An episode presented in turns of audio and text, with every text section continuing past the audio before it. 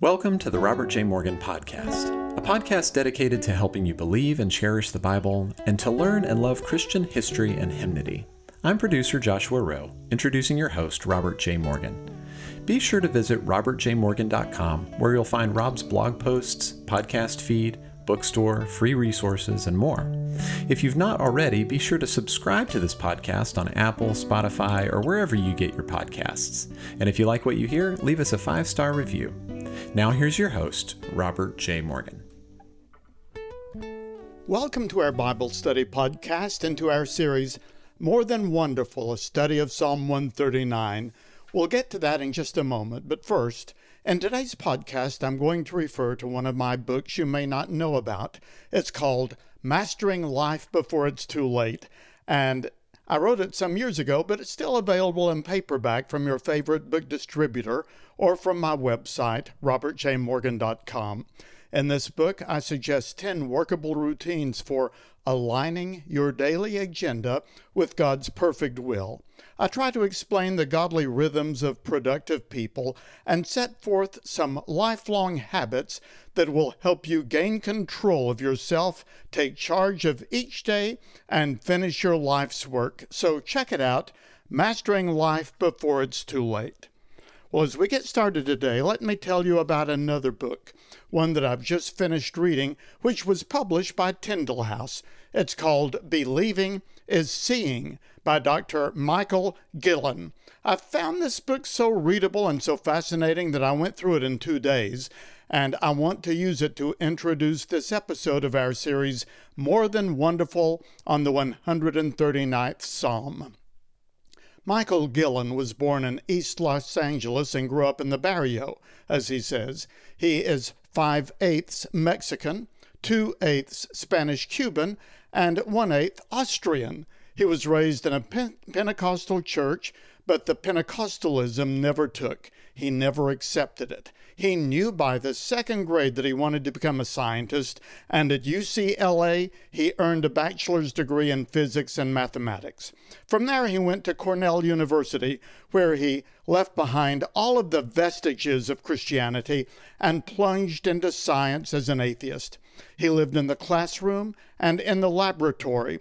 He had few friends and no interest in anything except science. Here, his fascination with astronomy and the galaxies took over his mind, and he earned a PhD in physics and in mathematics and in astronomy. It was a 3D doctorate. From there, he enrolled in Harvard.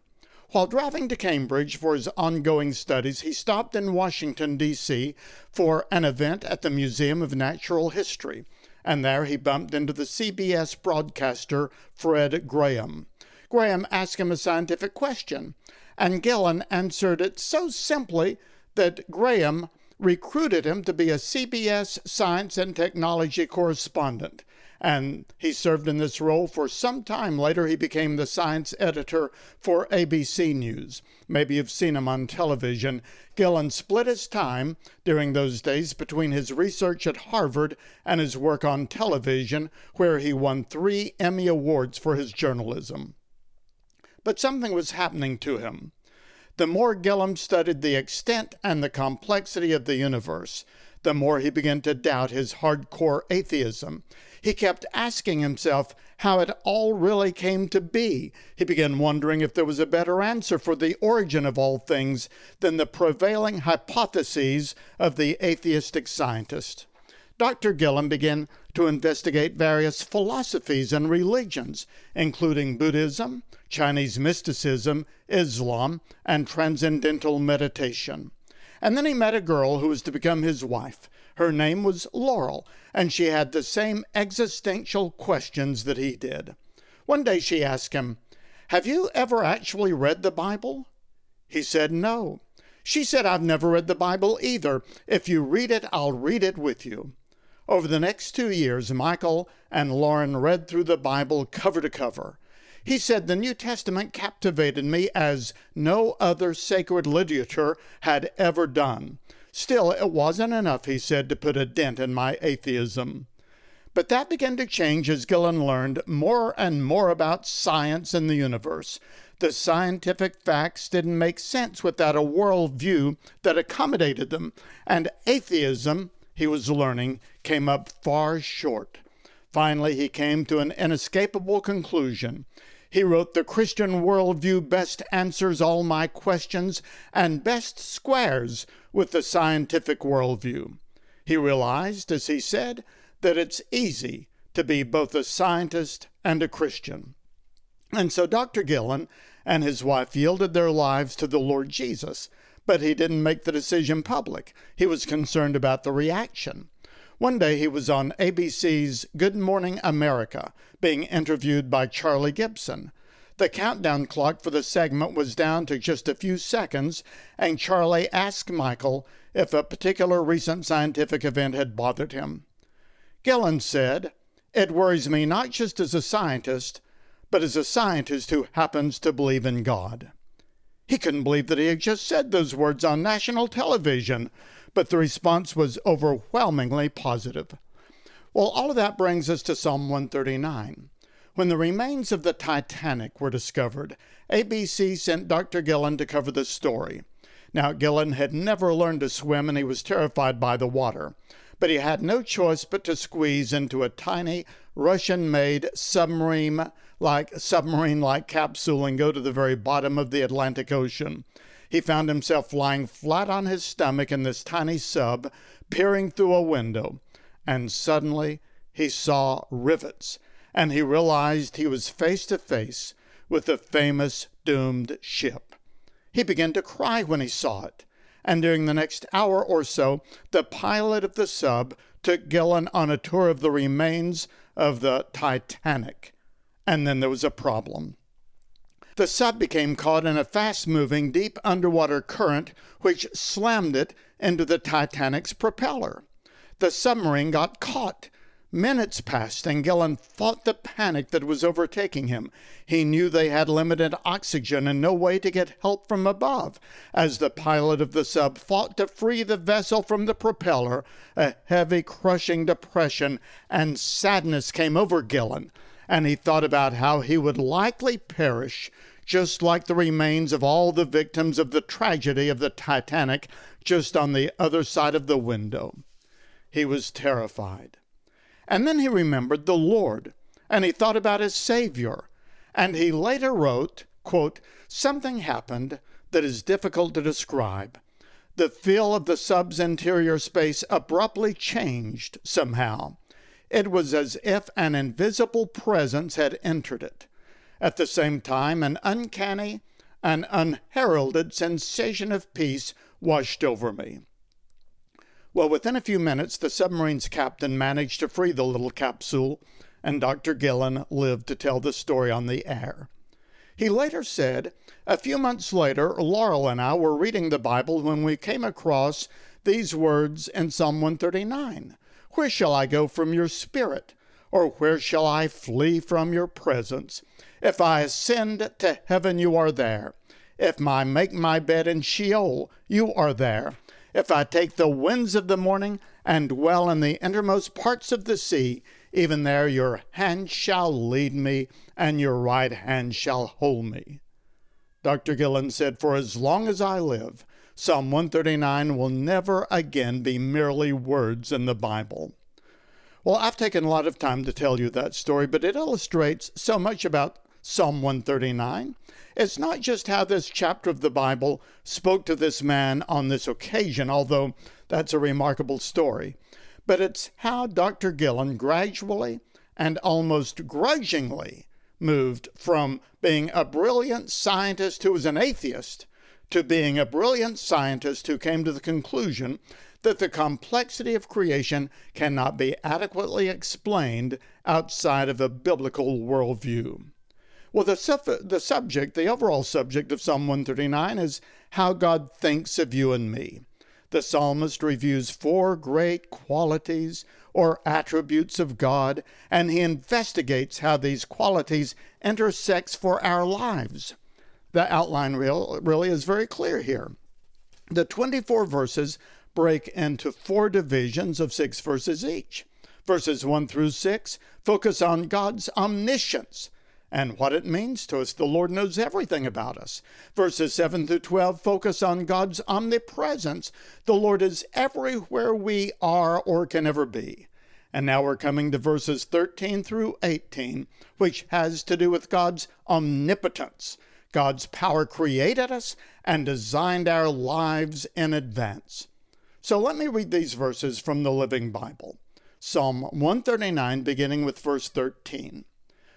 You made all the delicate inner parts of my body and knit them together in my mother's womb. Thank you for making me so wonderfully complex. It is amazing to think about.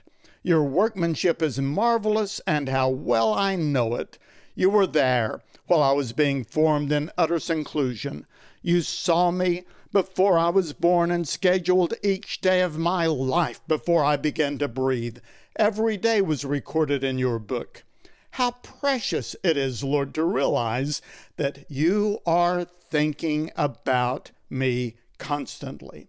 I can't even count how many times a day your thoughts turn toward me, and when I awaken in the morning, you are still thinking of me. Wow, what wonderful verses those are. Well, there are three emphases in verses 13 through 15. David talks about God's creation of him. In verse 16, he stands in awe of God's agenda for him. And in verses 17 through 19, he rejoices in God's affection for him. So let's begin with God's creation of you. Here are verses 13 through 15 again. The English Standard Version says, For you form my inmost parts. You knitted me together in my mother's womb. I praise you because I am fearfully and wonderfully made. Wonderful are your works. My soul knows it full well. My frame was not hidden from you when I was being made in secret, intricately woven in the depths of the earth. This says the Lord formed your innermost parts and knitted you together in your mother's womb. Job chapter 10, verse 11 says something similar. You clothe me with skin and flesh, and knit me together with bones and sinews. Now we know much more now than David knew about the development of the baby in a womb. We know that at conception, the baby's eye uh, and hair color, his or her gender, and much more about this child are already set. The entire person that this baby is going to be is already set at the moment of conception. By the third week, his or her brain and spinal cord and hearts and gastrointestinal tract are being developed. All of this is before a woman typically even takes a pregnancy test. By week four, the beginnings of a nervous system, skin, hair, and enamel for teeth begin to develop, as well as the foundations for the heart and for the lungs and for a skeletal system and much more. And by week five, the baby's heart is beating. And yet, every baby that has ever been born and developed is unique. You are creatively distinct from every other person who has ever lived on earth, or who is living on earth now, or who ever will. Researchers estimate that over 100 billion people have already lived on this earth, including the nearly 8 billion that are alive today. But there is no one like you, and there never will be. You are fearfully and wonderfully made. This is why Christians are such outspoken advocates for the protection of preborn children. The brutal and unspeakable injustice of our day is the savagery of the taking of these little lives and these beating hearts. David's point is one of wonder and praise at the complexity of the body that God had formed for him beginning in his mother's womb. And no wonder. Do you know that God gave you lungs that take about 20,000 breaths every day? Your heart beats about 100 times a day, and you have, this is almost unbelievable, 100,000 miles of blood vessels inside of you. 100,000 miles of blood vessels. Your liver, which is the largest gland in the body, performs more than 500 essential functions every day. Your tongue is covered by about 8,000 taste buds. You have more than 600 muscles, and ounce for ounce, your bones are literally stronger than steel. And here's something you probably didn't know an average individual can produce enough saliva during his or her lifetime to fill two swimming pools. I haven't even talked about the human brain, but you get the point. One writer said, Your body's parts, from the largest bones and organs to the smallest molecules and cells, are put together with a precision no engineer could design. Your body is able to do remarkable things, and it must do many of them nonstop and without your attention constantly, day and night. I've been reading a book that is a little over my head. It's by Dr. Marcos N. Eberlin, who is the former president of the International Mass Spectrometry Foundation. His book is called Foresight How the Chemistry of Life Reveals Planning and Purpose. Dr. Eberlin contends that the science of biology is in the middle of what he calls a gold rush of discovery. He wrote, All of this new knowledge is exhilarating in its own right. At the same time, he said, I am now convinced that many of these discoveries, taken together, point beyond themselves to something even more extraordinary. This new age of discovery is revealing a myriad of artful solutions to major engineering challenges, solutions that for all of the world appear to require something that matter alone lacks. He said, I will put this as simply as I can. The rush of discovery seems to point beyond any purely blind evolutionary process to the workings of an attribute unique to minds, to foresight. Well, David knew that 3,000 years ago. God's creation of your unique and wonderful body is an example of his omnipotence. It is amazing. We are fearfully and wonderfully made, and that's what we find in verses 13 through 15. God's creation of you is unique. It's wonderful. Verse 16 goes on to say that God's agenda for you is established. He didn't just create you fearfully and wonderfully in order to throw you into random confusion and to disorganized chaos and to a useless life. He created you and when he did so, he had an agenda already in mind for your life. Verse 16 says, You saw me before I was born and scheduled each day of my life before I began to breathe. Every day was recorded in your book. This is just about as close as I've ever come to having a life verse. I'm not sure where the original copy of my first living Bible is, but I can still see this verse highlighted in vivid yellow lying open on my dormitory desk. I found this verse one day in my devotions, and I've never been the same since. It is wonderful to discover early in life, while you're a young adult, that God already has a daily agenda for you planned out for your entire life. Later, I found a New Testament verse that says essentially the same thing.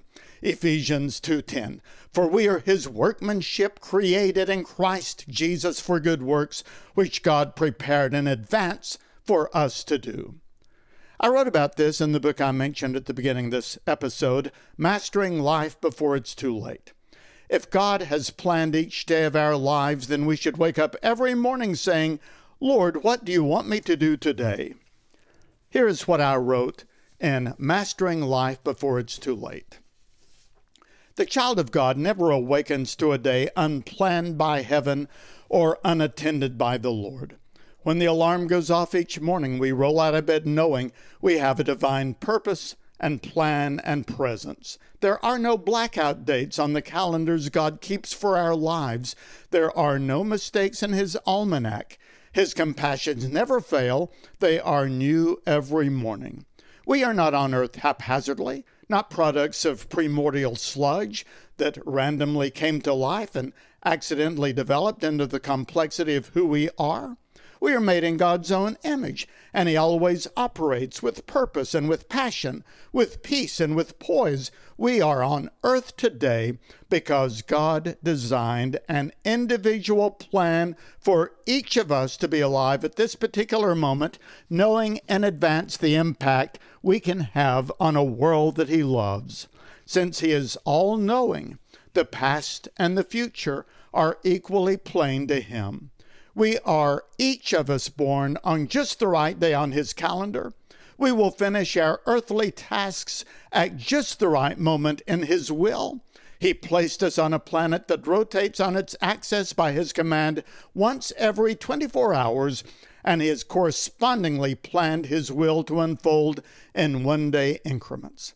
While we do our best to ascertain what God has for us in the future, and plan our calendars accordingly, we wisely live in one day increments. I wrote, Our greatest joy is to open each day determined to invest our daily allotment of hours doing exactly what God has planned for us, being about our Father's business. If we begin every day with a prayer for His will to be done as it's done in heaven, we'll end each day by bringing glory to Him on earth, completing the tasks that He has given us. I wrote, This pattern, pursued for a lifetime, will enable us to finish the work God has given us at the end of our earthly lives and will begin our heavenly careers with His words, Well done, thou good and faithful servant. The person who understands this lives radically different from those who don't. That's what I wrote in Mastering Life Before It's Too Late, and I believe it with all of my heart. So God's creation for you is wonderful, and His agenda for you is established. Finally, God's thoughts of you are continual. Verses 17 and 18 say, How precious it is, Lord, to realize that you are thinking about me constantly. I cannot even count how many times a day your thoughts turn toward me, and when I waken in the morning, you are still thinking of me. The Christian Standard Version says, God, how precious your thoughts are to me, how vast their sum is. If I counted them, they would outnumber the grains of sand. When I wake up, I am still with you. In other words, the psalmist said, Lord, even when I am asleep, you are thinking about me constantly, and when I awaken, you are still thinking about me. All night long as you sleep, the Lord is hovering around you, thinking of you, just obsessed in a sanctified way with His love for you. And when you awaken, there He is with all of His thoughts, His care, and His concern.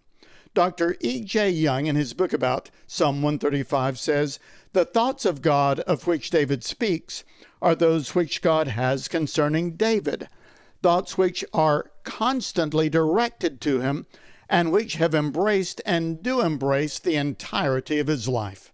These thoughts, which have originated with God, reveal how great God is. They show that He is truly omniscient, omnipresent, and omnipotent. It would seem that David is uttering his surprise at the power of the thoughts of God. The total impact with which they make upon him is that of strength. Well, we can find some of God's thoughts towards us in Scripture, which is the record of the mind of God. But his loving care for us and continual thoughts concerning us are beyond even Scripture. They are infinite, and David calls them precious. God's creation of you is wonderful. His agenda for you is established, and his thoughts about you are continual.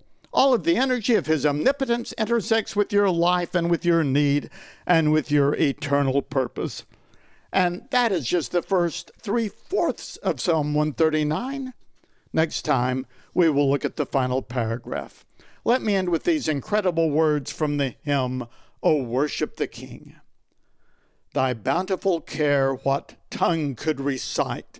It breathes in the air, it shines in the light. It streams from the hills and descends to the plain, and sweetly distills in the dew and the rain.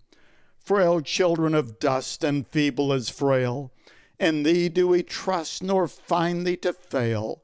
Thy mercies, how tender, how firm to the end our Maker, Defender, Redeemer, and Friend. Well, thanks for digging into the Bible with me. Remember to check out my book, Mastering Life Before It's Too Late, at robertjmorgan.com or wherever you order your books. And next week, Lord willing, we'll finish our series of studies more than wonderful into this tremendous passage, Psalm 139. This episode was produced by Joshua Rowe and the marketing company of Clearly Media. Video audio editing was done by Courtney Warner. Print editing and blog posting is done by Sherry Anderson and by Luke Tyler, and music is by Elijah Rowe. Well, thanks for listening, and may God be with you until we meet again.